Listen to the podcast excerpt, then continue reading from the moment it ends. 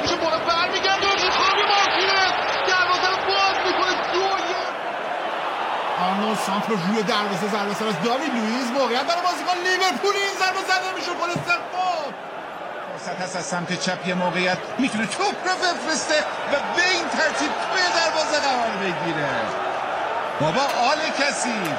کجا بودی تا حالا تو؟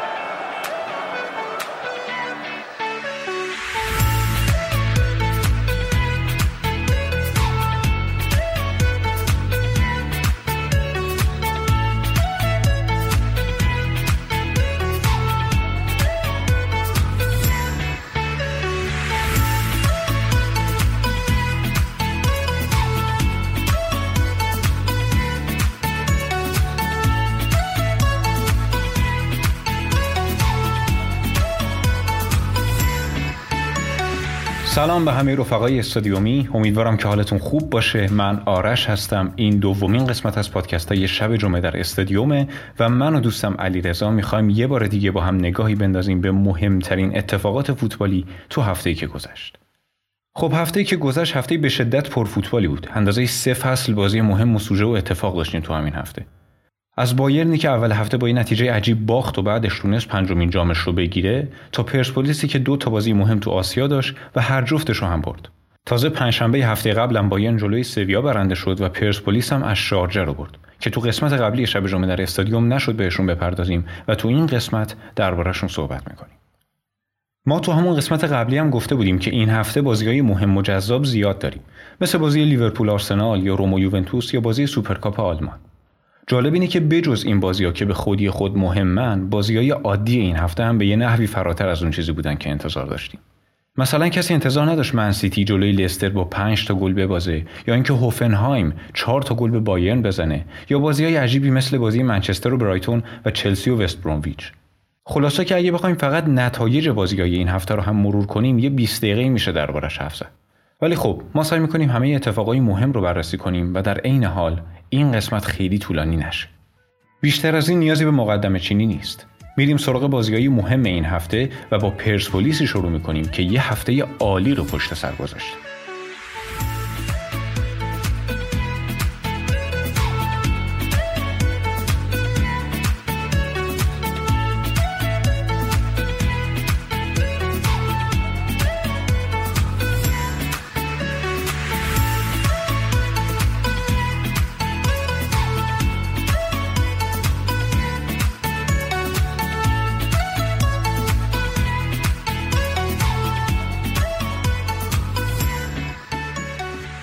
الان یه چهار سالی میشه که پرسپولیسیا خوشبختترین هوادارای فوتبال تو ایران هستن.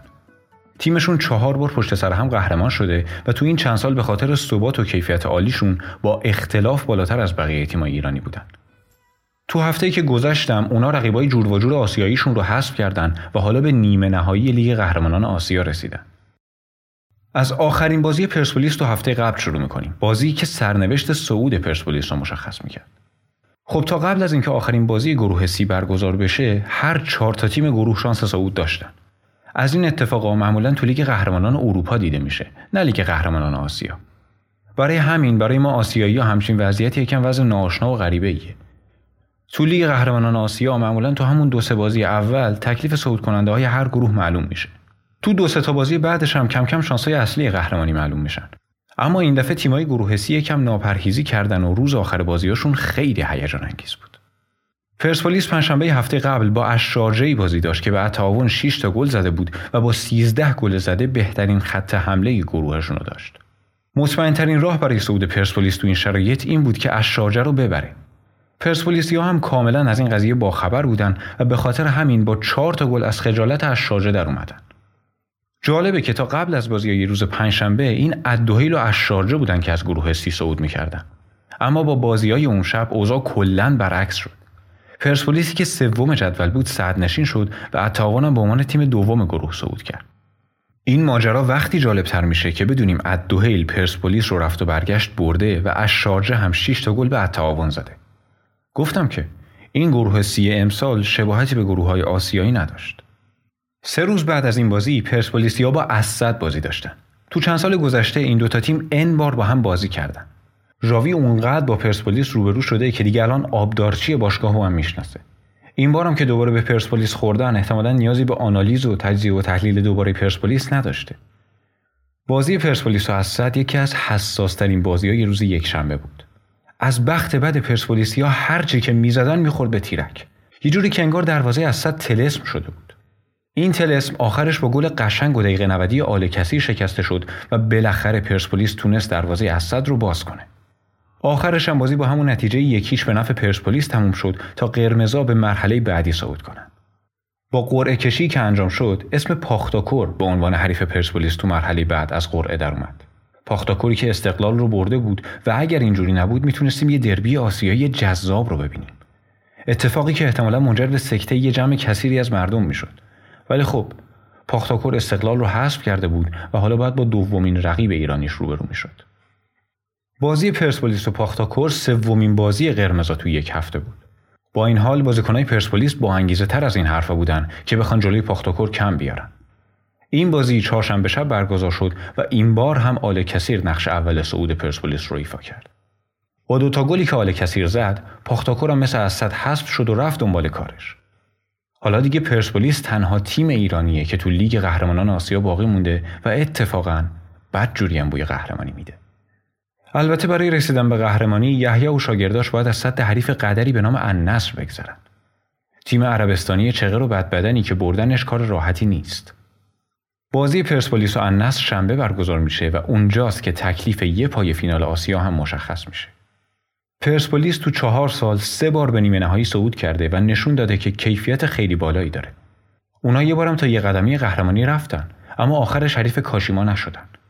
با وجود اینکه پرسپولیس بازیکنایی مثل بیرانوند، ترابی، علیپور و ستاره بیبدیلی مثل اوساگونا رو از دست داده اما اونا با مربیگری یحیی گل محمدی و بازیکنای جدیدی مثل آل کسی و لک می‌خوان امسال به هدفی که تا حالا بهش نرسیدن دست پیدا کنن. بازی نیمه نهایی شنبه مرحله بعدیه که پرسپولیسیا باید تو این مسیر پشت سر بذارن.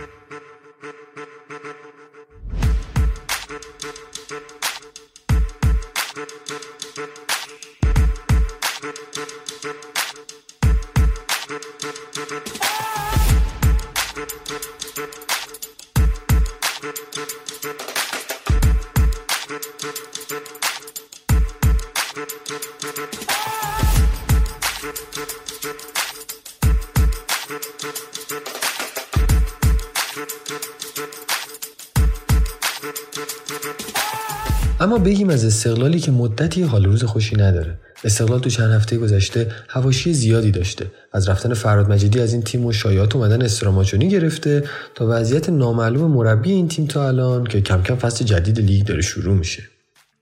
استقلالیا هفته قبل تونسته بودن با موفقیت الاهلی رو شکست بدن و از گروهشون صعود کنن. اما شنبه همین هفته اونا با پاختاکور بازی داشتن و نتونستن از پس حریف ازبک خودشون بر بیان.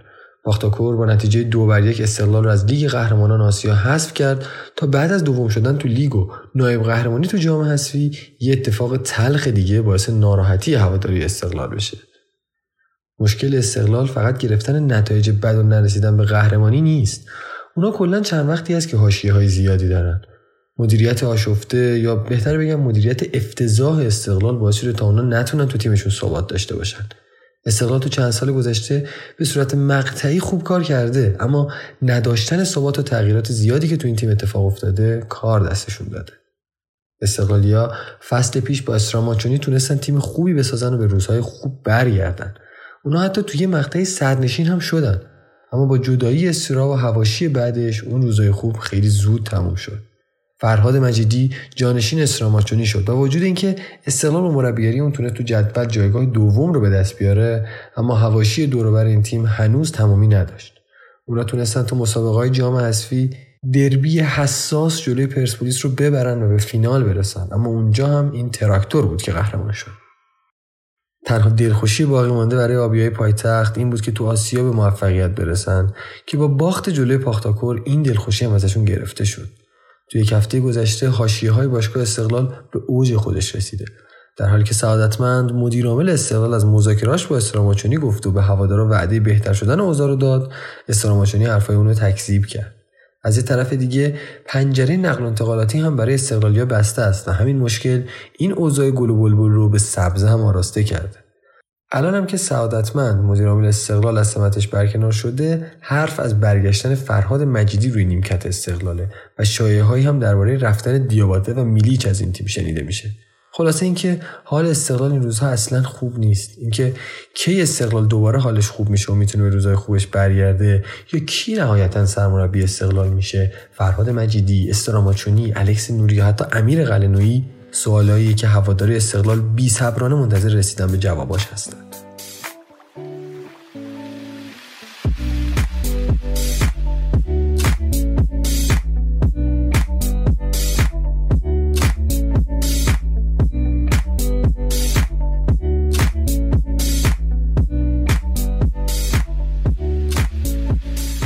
هفته که گذشت برای بایرن و طرفداراش هفته خاصی بود.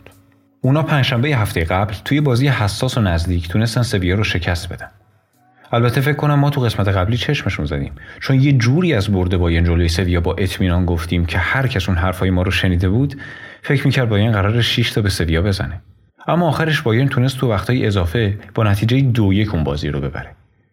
قسمت جالبترش اینجاست که تو اون بازی اول سویا گل زد و بعدش بایرن تونست بازی رو به تساوی بکشونه.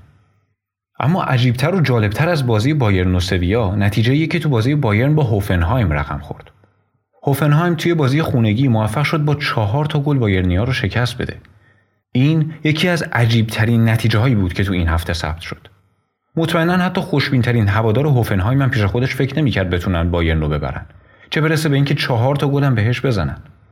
البته تو این بازی خیلی از ستاره های اصلی بایرن تو ترکیب نبودن اما بازم بایرن اونقدر بازیکن خوب داره که جلوی هوفنهایم 4 یک نبازه. مخصوصا وقتی که نویر تو دروازشون باشه و آلابا و بواتنگ هم تو خط دفاعشون. در هر صورت بعد از این نتیجه که هم ما رو شوکه کرد و هم بایرنیا رو چهارشنبه شب اونا باید با دورتموند روبرو می‌شدن. بازی بایرن و دورتموند به در کلاسیکر معروفه. یه بازی سنتی و حساس که از قدیم جذابیت زیادی داشته. با وجود اون که بایرنیا با یه نتیجه عجیب جلوی هوفنهایم باخته بودن باز هم انتظار می‌رفت که بتونن از پس دورتموند بر بیان و قهرمان بشن. همین اتفاق هم افتاد و بایرن تونست سه دو دورتموند رو شکست بده. البته به دست آوردن این برد برای بایرنیا اصلا کار راحتی نبود. اونا با وجود اینکه با دو گل جلو افتادن دو گل هم از دورتموند خوردن و تو آخرین دقیقه های بازی توی موقعیت عجیب و غریب توسط کیمیش به گل سوم رسیدن. خود دورتموند هم که تو این بازی جلوی بایرن باخت هفته عجیبی رو پشت سر گذاشت. اونا شنبه همین هفته جلوی آگزبورگ با دو گل شکست خوردن تا یه نتیجه عجیب دیگه بین بازی های این هفته ثبت بشه. دو باخت در هفته هواداره هر تیمی رو ناراحت می‌کنه. تنها اتفاق جالبی که این هفته برای دورتموند افتاده بود تمرین خانم آلیسا اشمیت با بازیکنای این تیم بود. اولش یه خبری اومد که این خانم آلیسا اشمیت مربی بدنسازی جدید دورتموندی است. اما بعدش مشخص شد که نه همچین خبرایی نیست. ایشون فقط یه جلسه با بازیکنها تمرین کرده که اونم بیشتر جنبه تبلیغاتی داشته. باز خدا رحم کرده در حد همین یه جلسه بود. با همین یه جلسه تمرین دورتموند دو بار باخت. اگه ادامه دار می‌شد که قطعا صعود می‌کردن به دسته بعدی. در هر صورت بایرن پنجمین جام فصلش رو هم گرفت. حالا تنها جام دیگه که بایرن باید بگیره جام قهرمانی باشگاه های جهانه. فلیک نشون داده که مربی بسیار باهوش و لایقیه و بایر مونیخی که اون ساخته یکی از بهترین تیمای چند سال گذشته است. اونا حالا تو مسیر شیشگانه قرار دارن و بذارید رو راست باشیم. همین الان هم میشه اونا رو برنده شیشگانه دونست. البته به شرطی که این لفظ ما کار دستشون نده.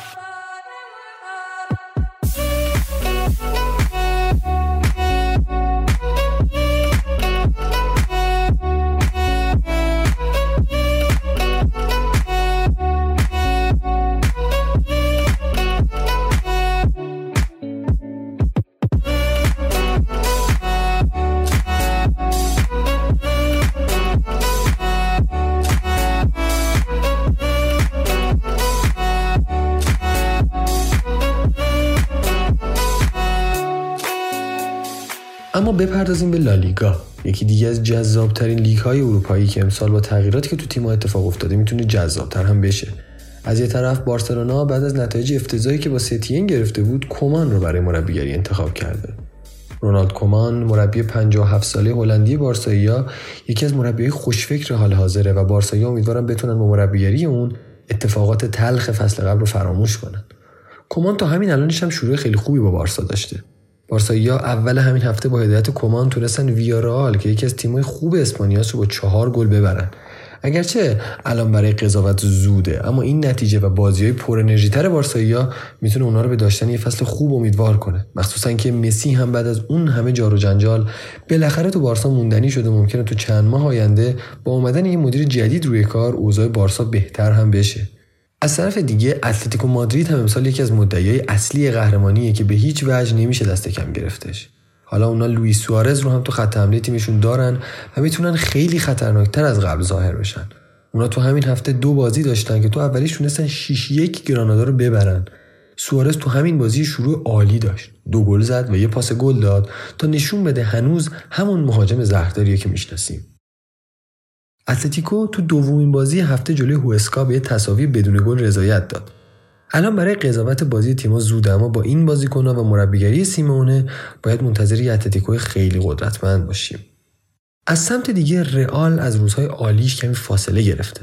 اونا تو بازار نقل و انتقالات عملکرد خاصی نداشتن. البته بزرگترین دستاوردشون این بود که از شر گرد بیل راحت شدن قهرمان فصل پیش لالیگا این فصل رو هم با برد شروع کرده.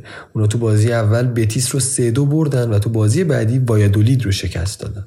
با این حال این بردهای با اختلاف کم جلوی رقیبایی مثل بتیس و وایادولید اون چیزی نیست که هوادار رئال باهاش راضی بمونن. باید منتظر موند و دید تو ادامه فصل اونها چه عمل کردی خواهند داشت.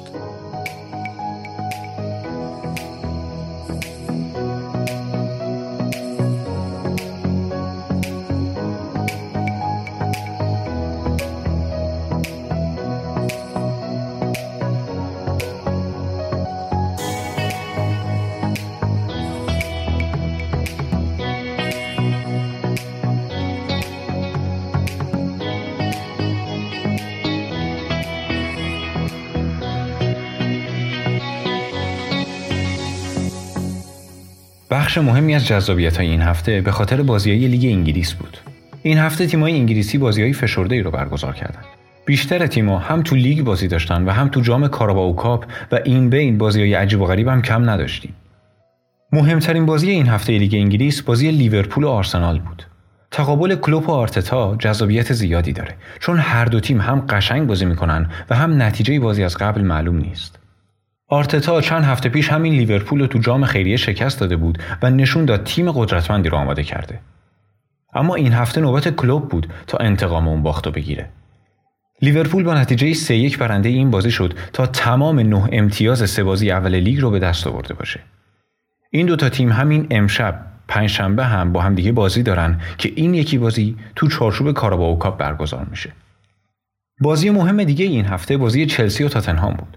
شاید جذابترین بخش این بازی تقابل مورینیو و لمپاردی بود که یه زمانی با هم تو چلسی مربی و شاگرد بودن.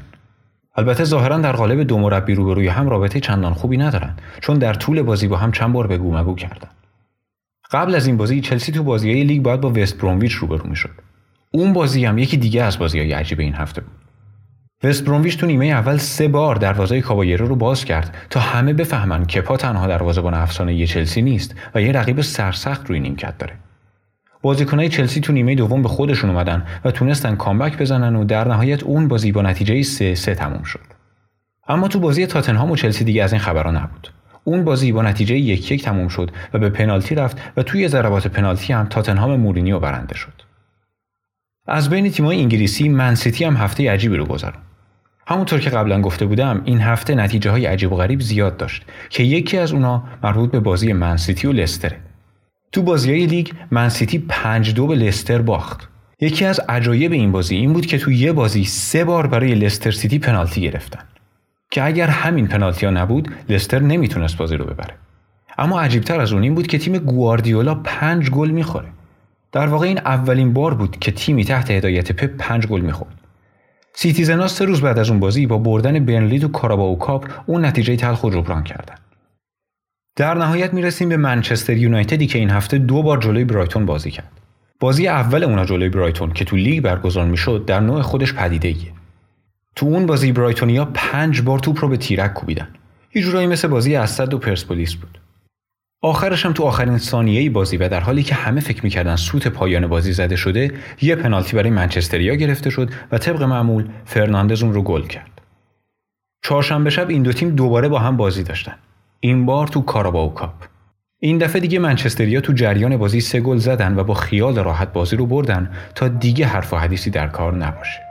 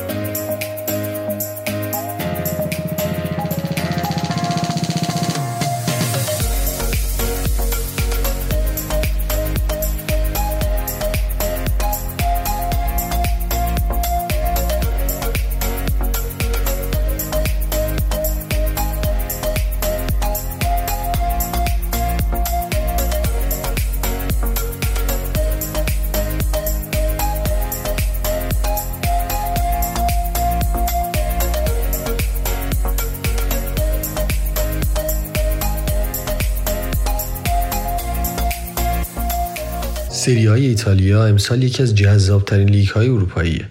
با حضور یوونتوس پیرلو و ستاره های متعددش اینتر کنته که پر از بازیکنهای با تجربه است میلانی که با ایبرا دوباره زنده شده آتالانتای جامپیرو گاسپرینی و تیمای همیشه قدرتمند روم لاتزیو و ناپولی قطعا رقابت های این فصل سریا تماشایی تر از قبله.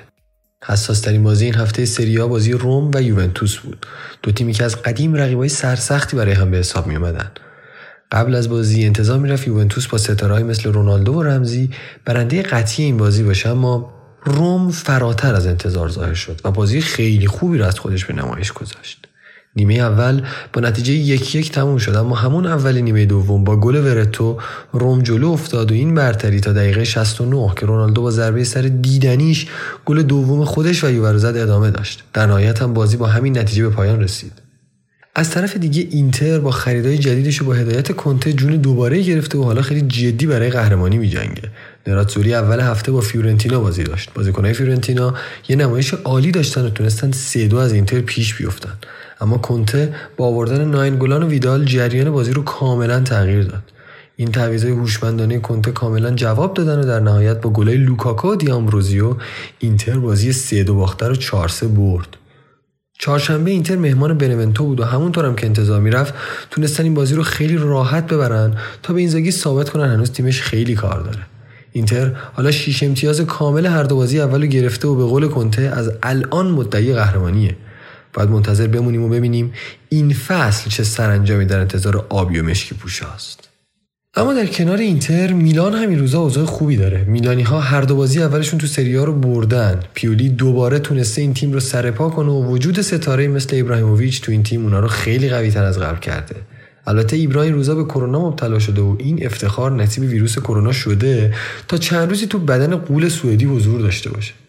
علاوه بر اینها آتالانتا هم تا به اینجای کار خیلی خوب ظاهر شده.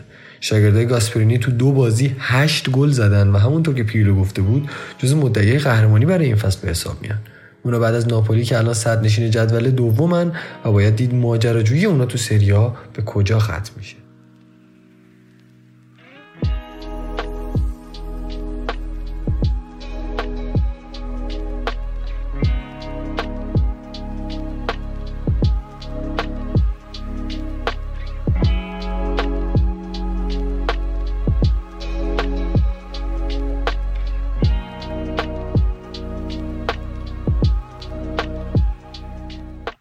خب رفقا هفته به شدت شلوغ و پرماجرایی رو پشت سر گذاشتیم.